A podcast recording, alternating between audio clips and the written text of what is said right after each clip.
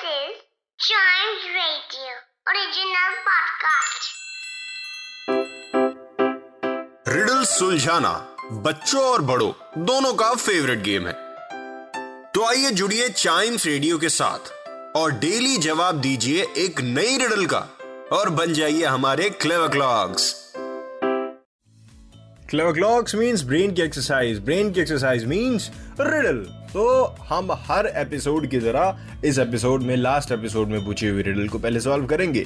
तो क्या थी riddle the more you take away the bigger it gets जितना ज़्यादा आप इसका पार्ट लेते रहेंगे, उतना ही ये बड़ा होता जाएगा। क्या चीज़ है ऐसी?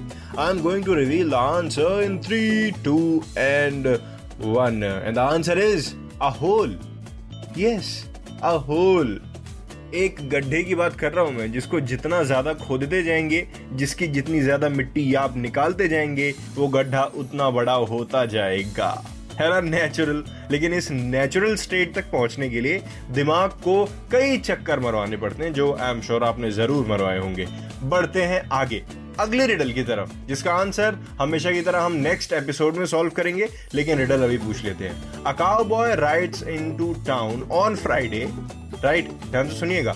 A cowboy rides into town on Friday he stays three days then rides out of town on Friday how मतलब rides into town on Friday तीन दिन वो रहा।